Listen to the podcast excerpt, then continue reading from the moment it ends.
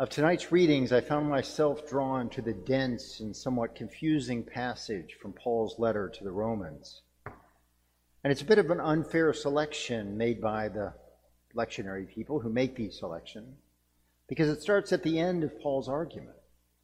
In the previous chapter, chapter 1, he's just listed all the ways that the Gentiles have sinned. He says things like God gave them up in the lusts of their hearts to impurity, to the degrading of their bodies among themselves. They exchanged the truth about God for a lie and worshiped and served the creature rather than the Creator. That is, they worshiped idols and not God. And they were filled with every kind of wickedness evil, covetousness, malice, full of envy, murder, strife, deceit, craftiness. They are gossips, slanderers, God haters, insolent, haughty, boastful, inventors of evil, rebellious toward parents, foolish, faithless, heartless, ruthless. And it goes on. It's a pretty full list. Now, Paul's using a might, what might be a clever rhetorical device if it weren't so familiar to us today. He's creating an other to be demonized, or at least it seems like he's doing that. Think of how some modern day politicians and talking heads have created an other to their own advantage an immigrant other, a Muslim other, a female other, or a trans other. The list goes on. And all told, it pretty much sums up the entirety of our public discourse sometimes. But with today's reading, what we just heard, Paul abruptly shifts, shifts the sands underneath. You see, his most damning condemnation is reserved not for those who engage in all those dehumanizing practices, but for those who have a better than you posture. In their judgment, they are failing to do the single most important thing that they are called to do to be the light of the world. I wish more of our self righteous public figures played, paid more attention to Romans. Whenever reading Paul, a sentence that begins with therefore is usually a trap.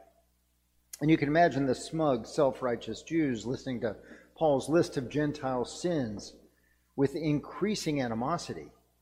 Wickedness, yeah. Murderous, heck yeah. God haters, damn right. Etc. and etc. And imagine Paul playing to packed arenas, stirring the crowd up in their self righteousness, and then turning it right back on them. You have no excuse, whoever you are, when you judge others for in passing judgment on another, you condemn yourself. Heck yeah. Uh, wait, wait, wait. Is he talking about me now? One of Paul's great projects is, as the apostle to the Gentiles, to level the playing field between the Jews and the Gentiles. Theirs is one of the great divides of the ancient Near East, at least in the minds of the Jews, of which Paul is a proud adherent. And Paul fundamentally believes that God's covenant, that was made to the patriarchs, to Jacob and, and Abraham, etc., has been fulfilled in the person of Jesus the Messiah. And that being done, now is the time to turn the attention to Gentiles in God's world saving plans. Remember, Israel is a light to the nations, a beacon for the rest of the world. Or to use Paul's terms, the Jew first, then the Greek, aka the Gentile. Now, Jews and Gentiles are united in sinfulness. The Jew by his inability to adhere to the law, the Torah, and the Gentile by not adhering to the basic goodness that God has instilled in them. He wants them to look across the table and recognize in each other that, hey, we're not so different. The list of wrongs that opens Paul's letter to the Romans, the ones that I just read, and many, many others, wouldn't be unfamiliar to the Gentiles.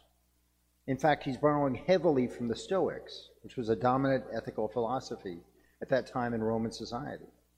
He just puts the list in the context of God's righteousness.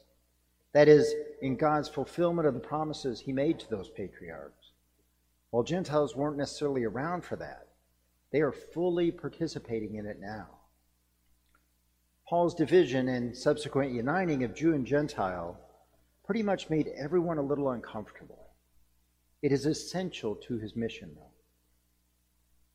And as I was thinking about this today, I was wanted to try to put it in the current context. And it made me wonder if Paul would be more of a Black Lives Matter kind of guy, or in his quest to equalize Jew and Gentile, would he fall in the All Lives Matter group? On the one hand, he sustains the idea of separate and unequal Jews first, then Greeks. In the same way that Black Lives Matter can be said to address the systemic inequities against African Americans first, since they have suffered the most, and then attend to the other. On the other hand, his desire to equalize the Jews and Gentiles, first in sinfulness and then in the needs for God's grace, might point to more of an all lives matter stance. Now, to be fair, it's dangerous to try to apply any part of Paul's worldview to today's dialogue, and especially trying to do that with Romans. Paul, it's Paul's brilliant and most dense letter. His world would, as you know, find the idea of race confusing at best. Now, he might think in terms of citizen and non citizen. That division would be very important to him, and Paul uses his own citizenship as part of Rome, he used that status frequently.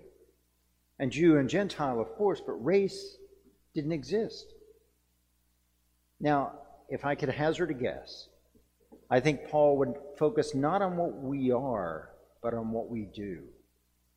He says as much himself at the end of today's reading.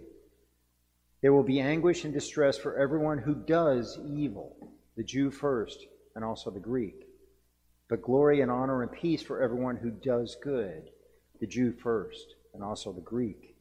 For God shows no partiality. And that's a world I think we could all get comfortable with. Honor and peace for everyone who does good. And similarly, anguish and distress for everyone who does evil. In God's impartial universe, in the death and resurrection of Jesus Christ, Paul might say it's what we do and not what we are that matters. And thanks be to God. Amen.